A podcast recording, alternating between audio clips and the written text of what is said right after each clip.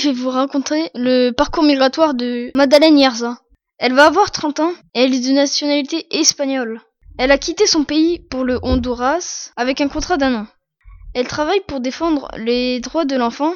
Elle a traversé plusieurs pays comme le Guatemala et la Colombie. Elle a utilisé l'avion pour se déplacer et elle est parvenue à sa destination qui est le Honduras. Mais elle a eu des difficultés pour s'intégrer dans la société. Merci d'avoir écouté ce reportage.